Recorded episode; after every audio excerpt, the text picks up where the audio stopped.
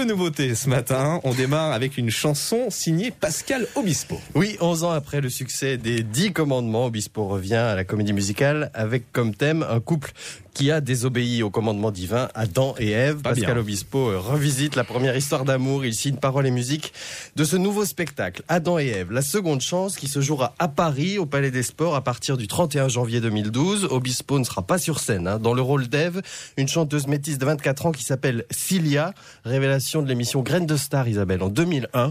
Et dans le rôle d'Adam, Thierry Amiel, 28 ans, finaliste de la Nouvelle Star, Isabelle, en 2003. On le connaît un peu plus. Il a déjà enregistré trois albums de télé sans oui, toujours, Isabelle. toujours. Faut dire Isabelle. Ça ponctue. Oui, et Isabelle dit oui.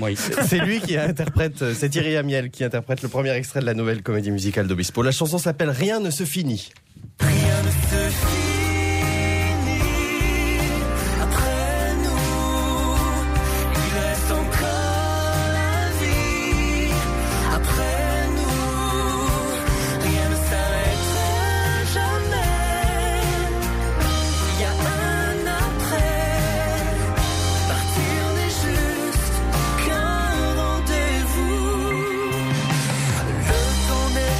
Assez long et nous que provisoire.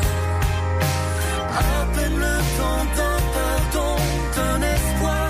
Voilà, Obispo sait encore écrire des mélodies et des Ouais, chansons. C'est Thierry Amiel qui chante le premier extrait de sa comédie musicale Adam et Ève, la seconde chance. Le spectacle débutera donc au Palais des Sports de Paris l'année prochaine, le 31 janvier 2012 donc.